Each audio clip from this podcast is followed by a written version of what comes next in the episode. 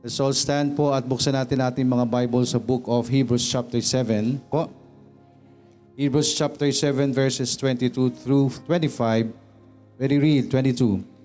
By so much was Jesus made a surety of a better testament, and they truly were many priests because they were not suffered to continue by reason of death. But this man, because he continueth ever, hath an unchangeable priesthood. Wherefore he is able also to save them to the uttermost that come unto God by him, seeing he ever liveth to make intercession for them. Tayo po'y mananalangin. Dakilang Diyos na nasa langit, salamat po sa hapong ito at patuloy niyo kami bigyan ng ah, wisdom, Panginoon, ang bawat isa, bukas na puso't isipan para sa amin pong ah, pag-aaral ng iyong salita, Panginoon. Gayon din po ang iyong lingkod, gabayan niyo po at bigyan ng ah, wisdom, Panginoon.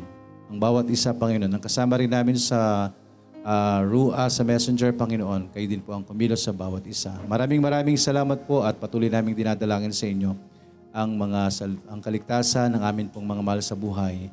Naway isang araw, makasama rin po namin sa paglilingkod sa inyo. Salamat po, hinihiling namin ang lahat ng ito sa pangalan ni Jesus na aming Panginoon at tagapagligtas. Amen.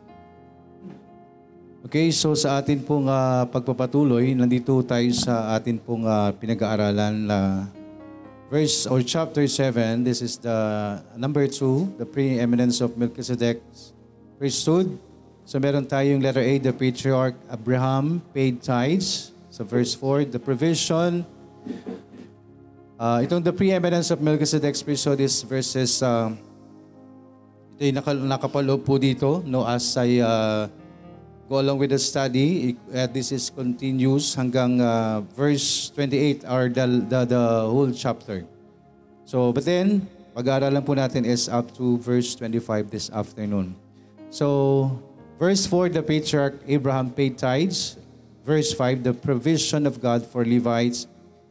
Verse 6 to 7, the paying of tithes to non-Levites. And the verse, uh, letter, letter C, the preeminent priesthood of Melchizedek, uh, verses 8 to 10. And then letter E, the perfection could not come from the Levites, so verse 11. Verse uh, 11b to 15, the perfection must be raised after the order of Melchizedek. Verse 12, the priesthood and the dispensation will be changed. And uh, letter H, the proven evidence of perfected priesthood sa verses 13 to, uh, makita natin, so tuloy natin yan hanggang verse 25. So the proven evidence of perfected priesthood sa verses 13 through 25. Yan po ang uh, is- isama po natin itong atin pong uh, pinag-aaralan po ngayon. So napag-aralan natin last time under this, the proven evidence of perfected priesthood. So ito yung mga evidence na yung uh, pagkakaroon po ng panibagong priesthood. So ito ho ay alang-alang sa perfection. Kasi nga sabi po dito sa previous na pinag-aralan natin, the perfection must be raised after the order of Melchizedek.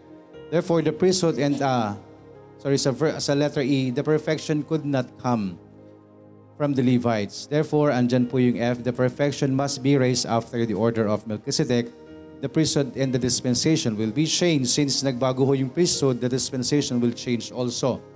And then letter H po, ito ho yung proven evidence of perfected priesthood. So ito ho yung mga uh, proven na patunayan na mga evidence na perfection po ang uh, nakikita ho natin doon sa priesthood after the order of Melchizedek and not, not after the after Levites or Aaron priesthood. So the proven evidence perfected uh, the proven evidence of perfected priesthood sa number one, there is a change in the tribe of uh, which the priesthood comes sa verse 13 to 14. Di ba nakita natin dyan? For he of whom these things are spoken pertaining to another tribe, of which no man gave attendance at the altar. So yung pinanggalingan po ng ating Panginoon is basically hindi ho from the tribe of Levites but from the tribe of Judah. Amen po. For it is evident that our Lord sprang out of Judah, of which tribe Moses spake nothing concerning priesthood. So wala pong kinalaman ang tribe of Judah sa priesthood. Okay, so there is a change in the tribe of which the priesthood comes. Okay? So this time, hindi ho pa galing sa Levites ang priest na sinasabi ho ng Diyos. Kung hindi, from the other tribe. It is evident that it is not from the Levites, but from Judah. Okay, number two, verse 16, who is made not after the law of a carnal commandment, but after the power of an endless life. So there is a change in the form of and order of making the priest.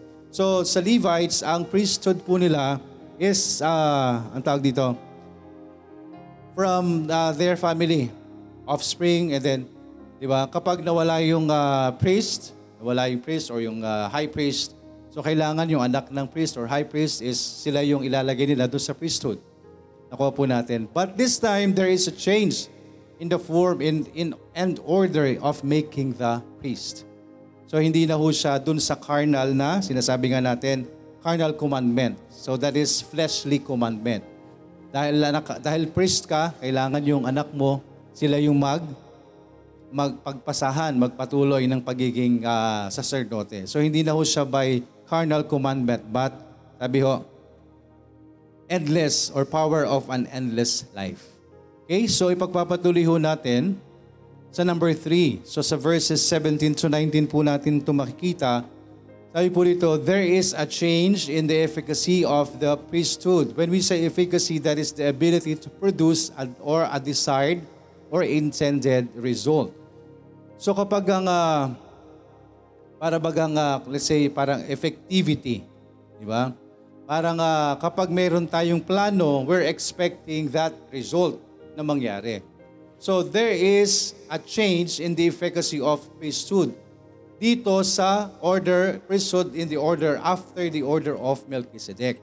So meron pong change in the efficacy of the priesthood. Makikita ho natin yan sa verses 17 to 19. Sabi po dyan, For he testifieth, Thou art a priest forever after the order of Melchizedek, for there is a verily a disannulling of the commandment going before for the weakness and unprofitables thereof. For the law made nothing perfect, but the bringing in of a better hope did by the which we draw nigh unto God.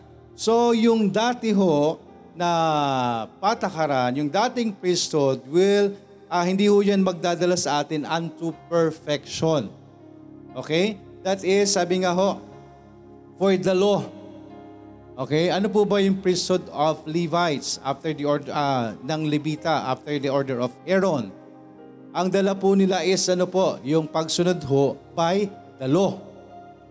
So ang nangyayari po is nauulit-ulit. Parang proseso lang po yung paglapit sa Panginoon, proseso ho yung paghingi ng kapatawaran sa Panginoon. Alam niyo po yun, nauulit-ulit lamang po yan dahil nga po, bakit? The law made nothing perfect. Pero after na i-bring out po, after na sabihin po ng ating Panginoon that thou art a, a, a, a your priesthood, no, after the order of Melchizedek, ariseth another priesthood, and that is priesthood under the order of Melchizedek, and that is our Lord Jesus Christ. Amen po. And that is, sabi nga, but bringing in of a better hope did So kung yung law, nothing perfect, yung batas noon under the order of Aaron priesthood, under the Levit- Levitical priesthood, hindi ho siya sa atin nagiging okay kasi imperfect. Nakuha po natin. Dahil tao rin. Imperfect. So hindi ho magiging, hindi, hindi tayo madadala po unto perfection. Pero sabi nga po, again, but the bringing in of a better hope did. Amen po? Ang pinapatungkulan lang po dito is ang sinasabi ho ng Panginoon. Thou art a priest, uh, thou art a priest of the Holy God after the order of Melchizedek. Comparing po doon sa uh, priesthood or the Levitical priesthood or under the order after the order of Aaron. Na ang sinusunod po nila is, sila po is by the law. So hindi ho tayo madadala niyan unto perfection. But sabi nga ho, but the bringing in of a better hope did. by the which we draw nigh unto God. Nakuha po natin? So ito pong sinusunod natin na priesthood is not after the order of Aaron or this is not the Levitical priesthood. Na hindi ho tayo dadalhin unto perfection. Pero dahil sinusunod na ho natin is the priesthood of our Lord Jesus Christ, not the order of Aaron, but after the order of Melchizedek. And that is pertaining to the priesthood of our Lord Jesus Christ. At ang priesthood po na yan, sabi po dyan, by the which we draw nigh unto God. Amen? We draw nigh unto God. Ito ang sinusunod natin na priesthood that after the order of Melchizedek, which is the priesthood of our Lord Jesus Christ, will draw nigh us unto God. Amen? Nakuha po natin? Kaya mapalad tayo. Amen? Because we're not following the Levitical priesthood anymore. It is still happening. It's still happening, the Levitical priesthood. Namamagitan sa Diyos, tao rin, makasalanan din. Yung sinusunod nila is yung kautusan ng tao. So paano ho ito hindi nauunawaan? Paano kung hindi ito nauunawaan ng mga tao na nagpapatuloy under the Levitical priesthood? Tapos na ho ito. Wala na. Wala na hong priest na kailangan ngayon because we have the high priest already, our Lord Jesus Christ. So hindi na po, wala na pong, wala na bagang uh, effect.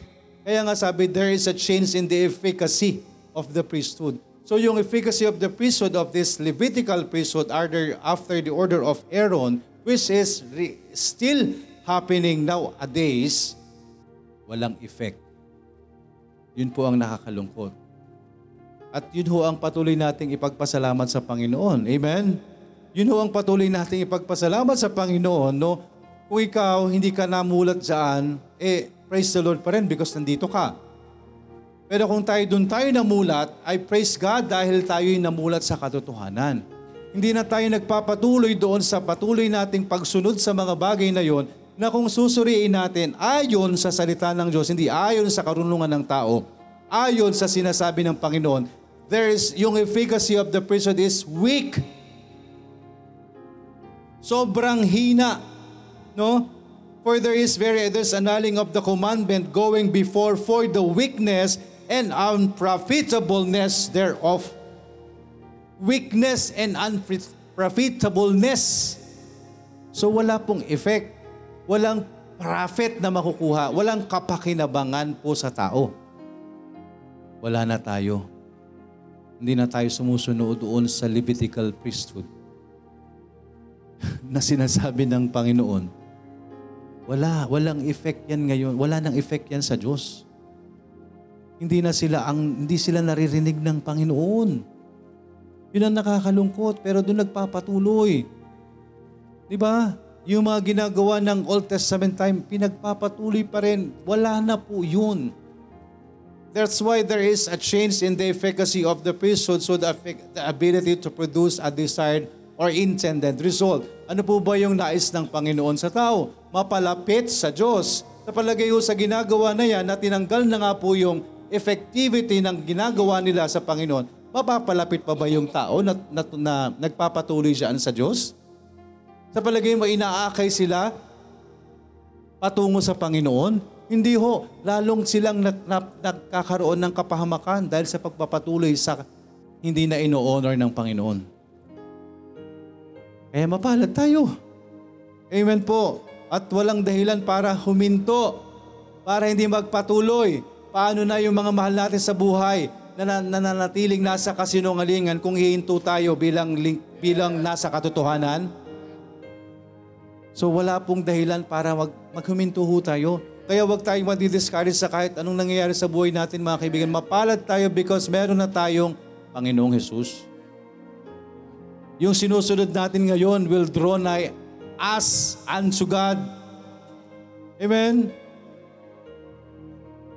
For the law made nothing perfect. Again, that's pertaining to the Old Testament. That is pertaining to the Levitical priesthood. Yun po yung pagka uh, sinusunod po nila noon. But the bringing in of a better hope did by the which we draw nigh unto God. Amen po. Purihin po ang Panginoon sa bagay po na yan. The Levitical priesthood brought nothing to perfection.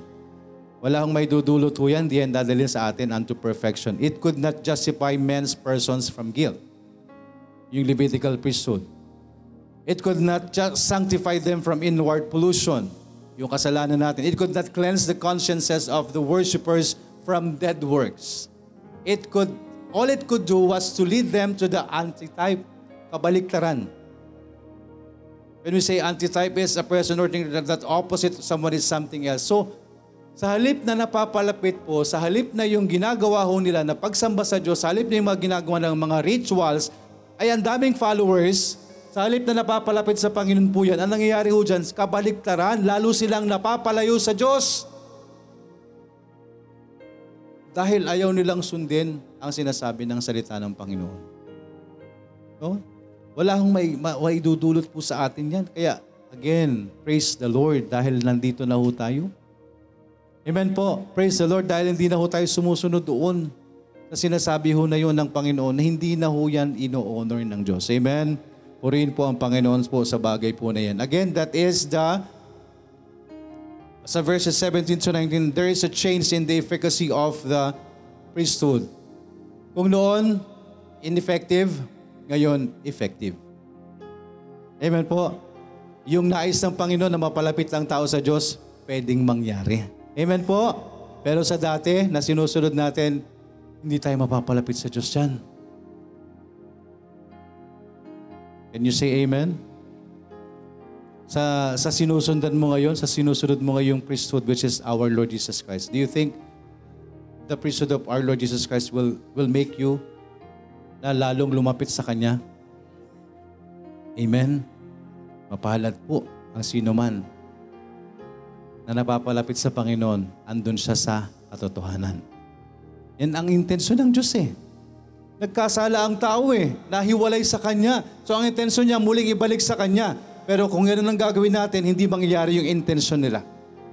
Hindi mangyayari yung plano nila na ibalik ang tao sa Kanya. So yung efficacy, malabo. Walang makukuhang magandang resulta ang Diyos dyan. Kaya, ibinigay ang ating Panginoon. Amen po. There is a change in the efficacy of the priesthood. Number four. Verses 20 to 21, and as, and as much as not without an oath, he was made a priest.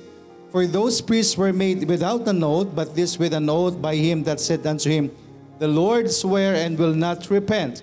Thou art a priest forever after the order of Melchizedek. So tingnan lang po natin yung last part mga kaibigan. The Lord swear and will not repent. Thou art a priest forever after the order of Melchizedek. Sino nagsabi po nito? Sino nagsasabi po nito? Ang nagsasabi po nito ang Diyos Ama. Amen.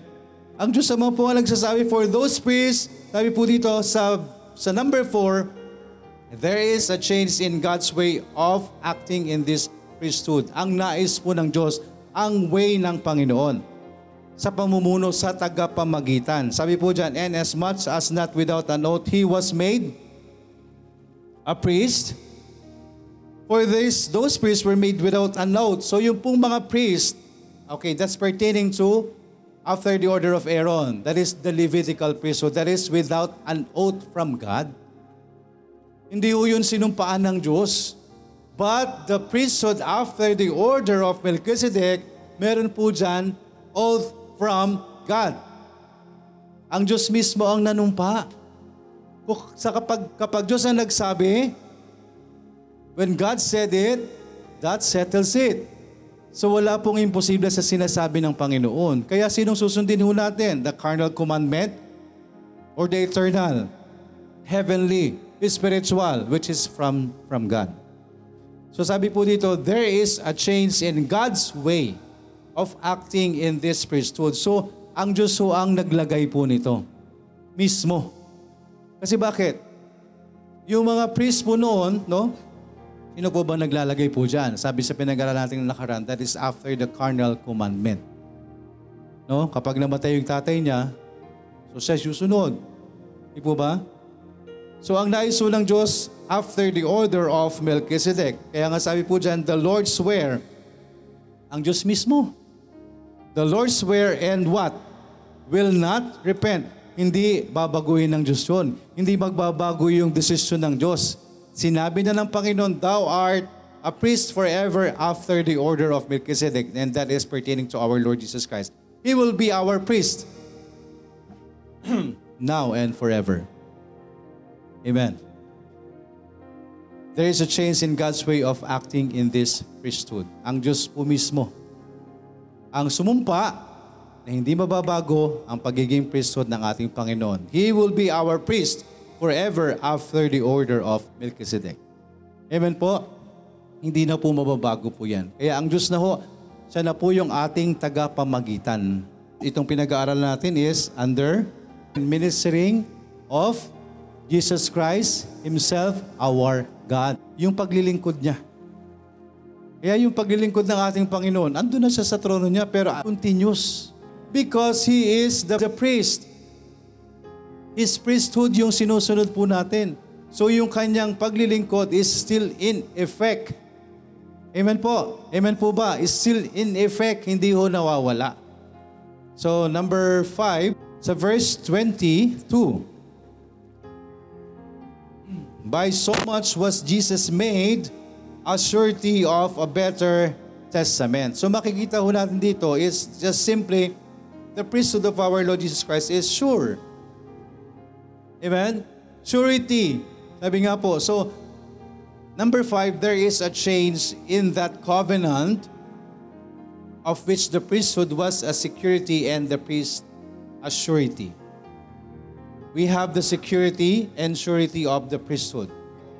Nakita ho natin dito, yung ah, covenant, no? Siyempre, there is a change. So yung priesthood, again, yung pagka, when we say priesthood, is yun yung trabaho ng ating Panginoon. The ministry of our Lord Jesus Christ. So yung ministry ng ating Panginoon, the priesthood is kasiguruhan po sa atin. Amen? The priesthood was a security para sa atin. Ano po yon? Security para saan? Yung purpose ng Panginoon. Ano po ba yung purpose ng Panginoon? For us to draw nigh to Him. Amen? That is the purpose. Yun lang naman po ang purpose ng Diyos eh. Wala na hong ibang purpose ng Panginoon. Tandaan po natin, ang purpose po ng Diyos, muling manumbalik yung sa Kanya. Actually, lahat ng tao para sa Panginoon dapat. Pero sabi nga ho, tayo ho yung pipili, no? Kung sino ho ang gusto nating sundin. Kaya yun, that's the main purpose of, of our Lord. So yung ginagawa ho nating pagsamba dito, kaya ho hindi ho ito, hindi ho ito isang ah, fellowship lang na pupuntahan natin. What we're doing here is not carnality, not for our flesh, not for perm, pa- temp, this is just a temporary. No, yung ginagawa lang dito temporary, but our purpose is eternally. Eternal. Amen po? Para po sa walang hanggan. So yung ginagawa ho natin, hindi ho biro-biro. Kaya sabi ko nga po sa bawat isa ho sa atin, kung kristyano ka, magpakaseryoso tayo. Seryosohin natin yung pagiging kristyano natin. Huwag tayong ah, madala ho ng sanlibutan. Huwag tayong magpabulag sa sanlibutan. Amen? Kailangan balansehin ho natin yung buhay ho natin. There is a change in that covenant. So again, the priesthood pertaining to the priesthood of our Lord Jesus Christ. Yung ginagawa ng Panginoon, siguridad po para sa atin. Priesthood was a security. And the priest, sino yung priest? And the Lord Jesus Christ Himself. As surety, kasiguruhan sa atin. His priesthood and the priest. Nakuha po natin, yung ginagawa ng Panginoon at yung gumagawa. The priesthood and the priest. The priesthood was a security for us and the priest pertaining to our Lord Jesus Christ as surety para sa atin.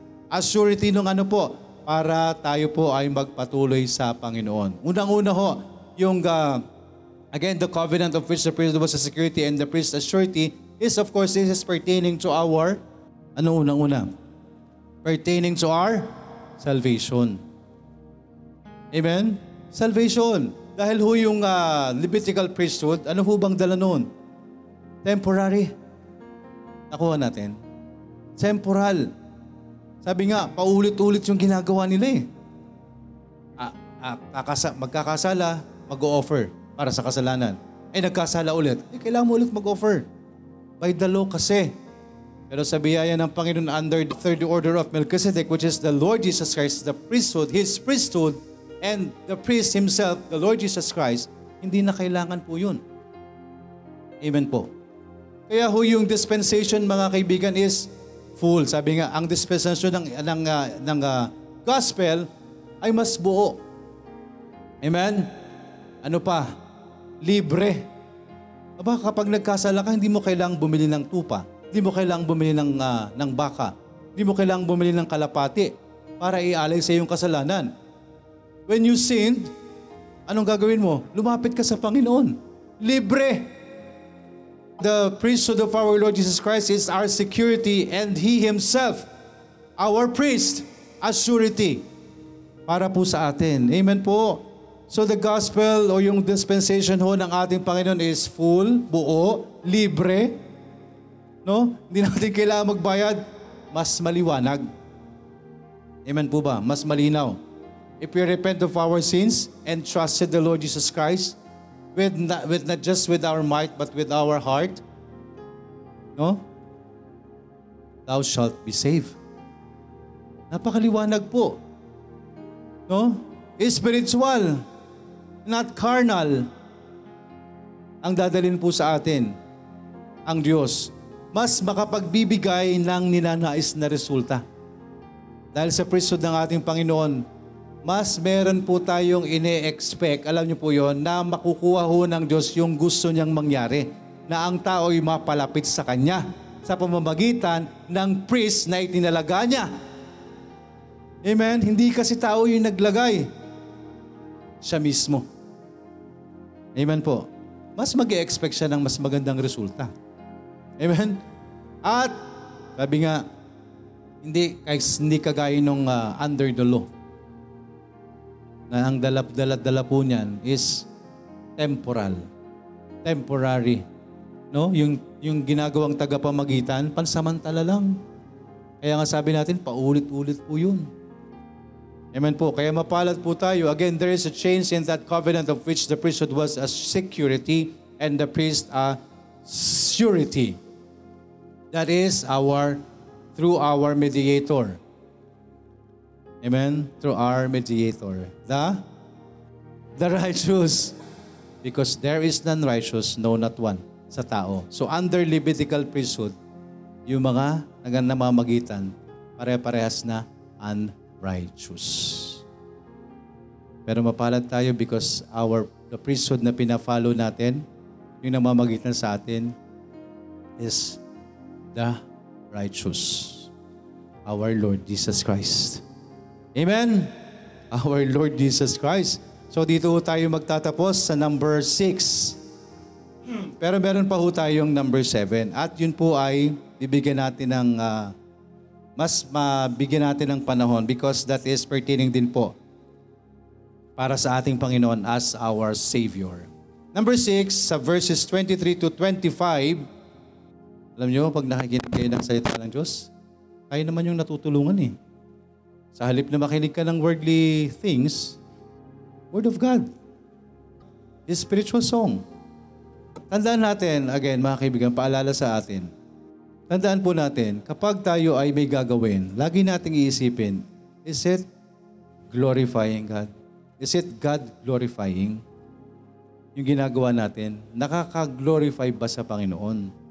O yung ginagawa natin ay magkakasala tayo sa Panginoon? Yun lang ho lagi, para iwas po tayo. Amen po? Iwas tayo. Before you act, before you speak, before you what, whatever, lagi nating tanungin, is it God glorifying? Palagay nyo, kung tuwing gagawa tayo ng isang bagay at yun ang lagi nating uunahin, laging nakatingin tayo doon, ito bang gagawin ko ay makakaglorify sa Panginoon? If the answer is no, huwag mo lang ituloy. With that, sa palagay natin, with that, ano mangyayari sa atin? Sumusunod tayo sa kalooban niya. And if we obey, blessings will follow. Amen po. We're praying for something. We're praying for that. We're praying for those. We're praying for this. Eh, teka muna. I-examine muna natin yung mga sarili natin. Sinusunod ba natin yung will of God?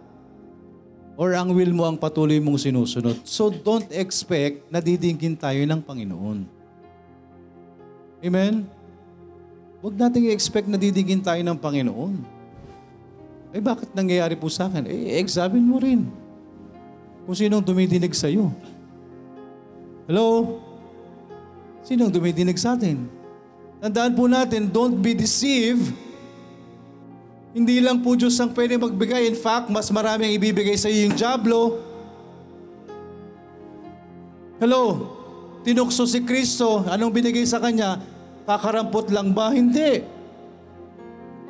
Lahat na nakikita mo, ibibigay ko sa iyo, sambahin mo lang ako. What do you think? Ano sa palagay natin?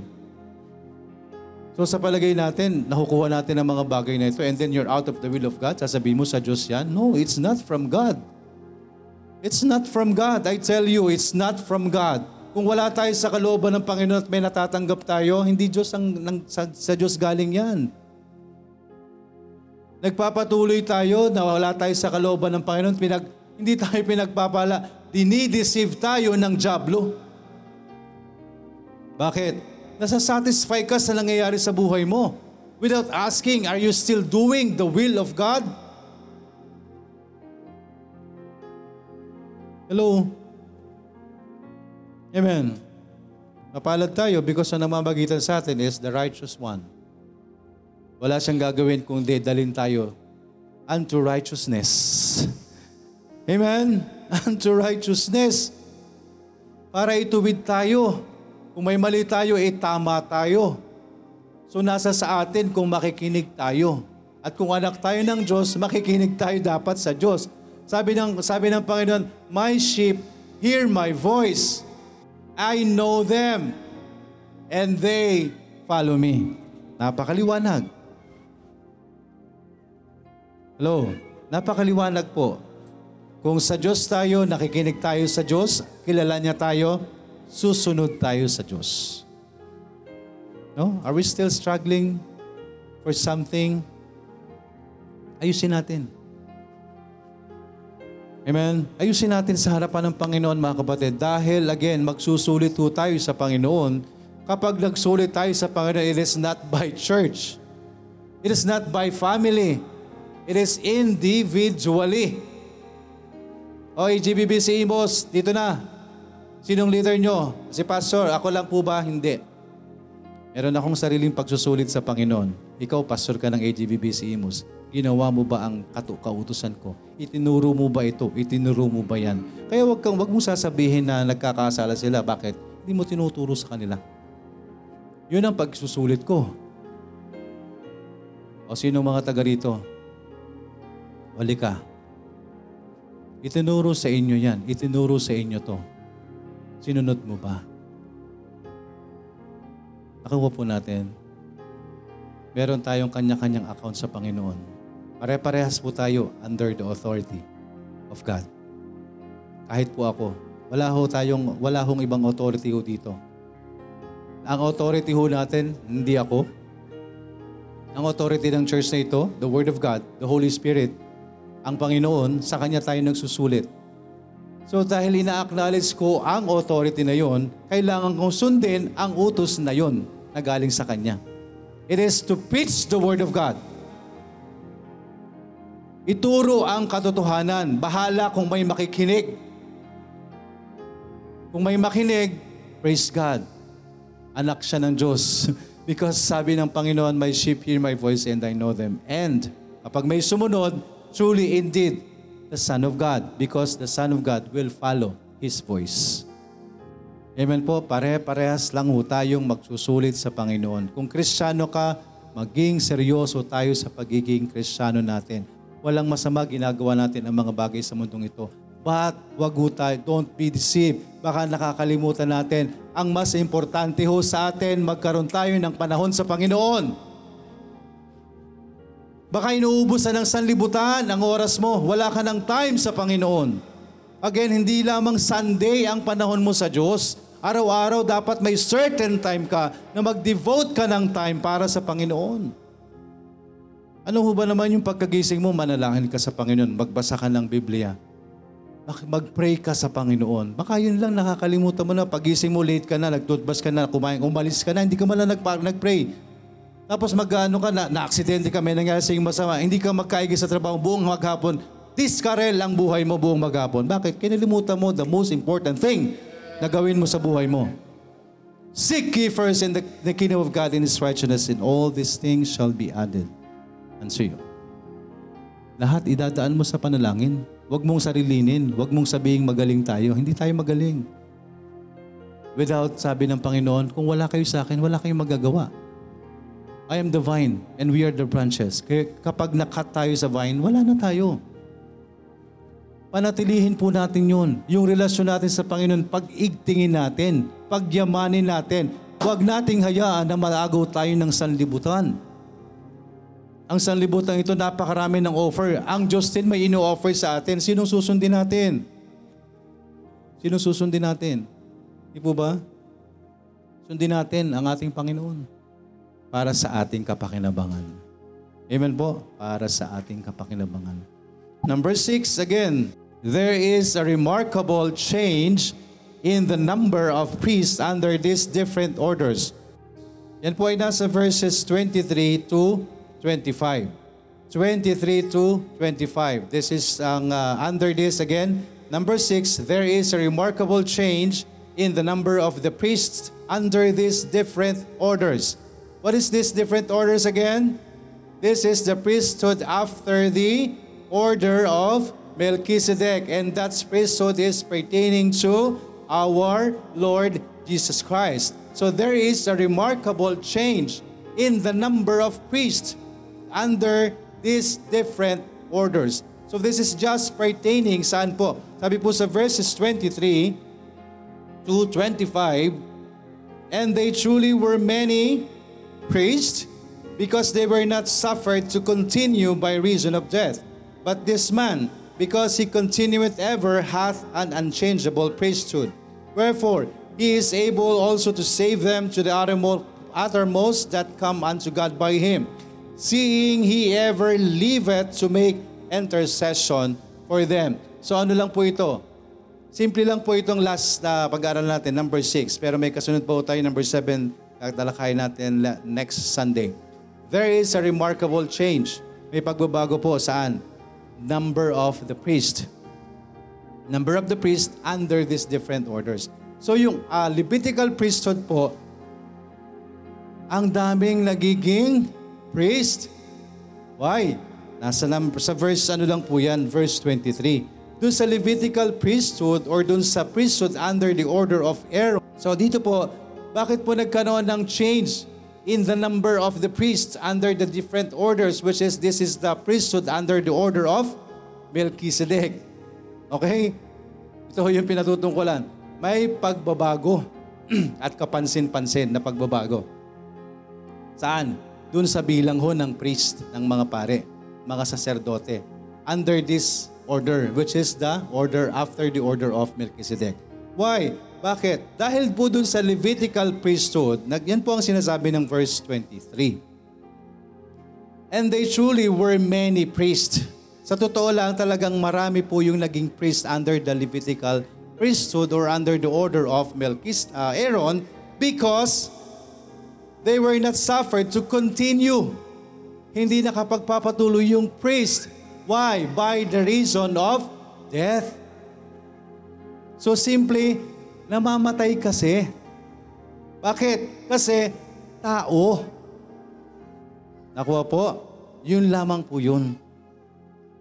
So yung Levitical priesthood, dumami po yun ng dumami, parami yun ng parami. Why? Namatay yung tatay, namatay yung high priest, kailangan palitan. So kung merong papalit galing sa pamilya, tatayo na naman ng panibagong priest.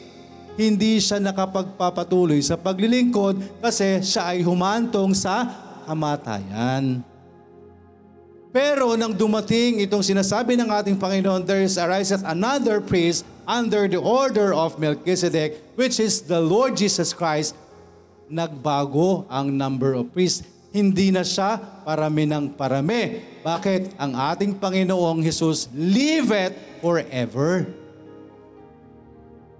Hindi na magkakaroon pa ng ibang priest. Again, tapos na ho ang priesthood under the order of Aaron, under yung Levitical priesthood, tapos na po yan. Wala na pong mga saserdote dapat ngayon. Wala nang mga pare. Tapos na. Wala na hong effect po yun. Yung effect kasi nila wala na. Hindi na ho ino-honor ng Panginoon yan. Ang ino-honor na lang ho ng ating Panginoon dahil yung order by the law, mahina. Hindi sila nakakakuha ng, ng nice nilang resulta na ang tao ay mapalapit sa Panginoon. Dahil mismo ang namamagitan isang tao na makasalanan. At gayon din since makasalanan, ano nangyayari sa taong makasalanan? Mamamatay. Kaya kung noon po, nung nagpapatuloy before Jesus Christ came, nung nagpapatuloy po yung priesthood under the order of Aaron or Levitical priesthood, ang dami ng naging saserdote. Amen po? And they truly were many priests because they were not suffered to continue. Hindi sila makapagpatuloy. By reason of death. Yun lamang po yun. Amen? There is a remarkable change in the number of priests under these different orders. But then, this man, sabi po ng 24, but this, this man, this is pertaining to Melchizedek because he continueth ever. Who is Melchizedek again? Ito ho ay inahahalin tulad sa ating Panginoon. And at the same time ho, our Lord Jesus Christ was after the order of Melchizedek. So they are the same. Amen? Para halos parehas lang po sila. Diba? Tinawag nga si, ah, si Melchizedek na ano po, like but made sa verse 7, chapter 7 verse 3, sa last part, but made like unto the Son of God, abideth a priest continually. Amen po ba? And after, sabi nga, Jesus Christ, or another priest will arise after the order of Melchizedek. So yung, yung sinusundan ng ating Panginoong Yesus is the, the same priesthood of Melchizedek. So yun po ang sinundan ng ating Panginoong Yesus. Sinundan ng ating Panginoong Yesus the order after, uh, priesthood after the order of Melchizedek. So because of that, sabi po sa verse 24, But this man, because he continueth ever, hath an unchangeable priesthood. Amen? Sounds familiar. Unchangeable. Hindi na mababago. Same with our God, which is unchangeable God. Amen po. Wherefore, eh since hindi na nagbabago, hindi na mapapalitan, aron nandun po ang kanyang kakayahan. Ano po ang sabi sa verse 25? Wherefore he is able also to save them to the uttermost that come unto God by him. The mediator, which is ito po, priesthood of our Lord Jesus Christ. Seeing he ever liveth to make intercession for them. So yung priesthood after the order of Aaron, natatapos. Amen? Natatapos po. Kapag namatay na ho siya, tapos na yung kanyang paglilingkod sa Panginoon. But our God continueth ever. Amen po? Abideth a priest continually. Amen? So after the order of E- Melchizedek, wala nang, mag, wala nang ibang magiging priest pa. After ng priesthood, after the order of Aaron, this ariseth another priest after the order of Melchizedek. Wala nang susunod. So there is a remarkable change in the number of priests under these different orders. Amen po? Nakuha po? Again, meron pa ho bang magiging uh, sacerdote after the Lord Jesus Christ? Wala na. Amen po. So the priesthood of Melchizedek is very preeminent. Amen? That's why itong pinag-aaralan po natin is the the pre eminence of Melchizedek's priesthood. Amen po. Purihin po ang Panginoon at ang kanyang salita na patuloy na inihahayag po sa bawat isa sa atin. Nawa na, na lubusan po nating naunawaan, napaka halaga ng atin pong pinag-aaralan dito ay pinapakilala po sa atin our, the Lord Jesus Christ. Ang atin pong Panginoong Yesus simply as our Savior. Amen? Our mediator and our Savior. Abideth a priest continually. Again, ito pong last natin na napag-aralan is under the proven evidence of perfected priesthood. Number one, there is a change in the tribe of which the priesthood comes. Number two, there is a change in the form and order of making the priest. There is a change in the efficacy of the priesthood. There is a change in God's way of acting in this priesthood. Number five, there is a change in that covenant of which the priesthood was a security and the priest a surety. And number six, there is a remarkable change in the number of the priests under these different orders. So dyan po muna tayo magtatapos. Ipagpapatuloy po natin sa susunod na linggo. Let's pray. Dakilang Diyos na nasa langit, salamat po sa hapong ito. Salamat po sa inyong kabutihan. Salamat po sa inyong mga salita. Namin pong napag-aralan. Nawa ito'y tumimo sa aming mga puso at isipan at magpatuloy kami ayon sa inyong mayamang biyaya. Lord, patuloy naming nilalapit sa inyo ang bawat isa ang amin pong pananampalataya naway uh, wag ho naming hayaang manghina. Patuloy kaming palakasin, Panginoon, ayon sa inyong mayamang biyaya at patuloy na pagpapatuloy ng bawat isa sa pagsunod sa inyong kalooban. Magtiwala lang kami at sumunod sa lahat ng iyong kautusan, Panginoon, ayon sa inyong biyaya. Lord, patuloy naming nilalapit ang mga mahal namin sa buhay. Naway isang araw ay makasama rin po namin sila naglilingkod sa inyo. Salamat po. Inihiling po namin ang lahat ng ito sa pangalan ni Jesus na aming Panginoon at tagapagligtas. Amen.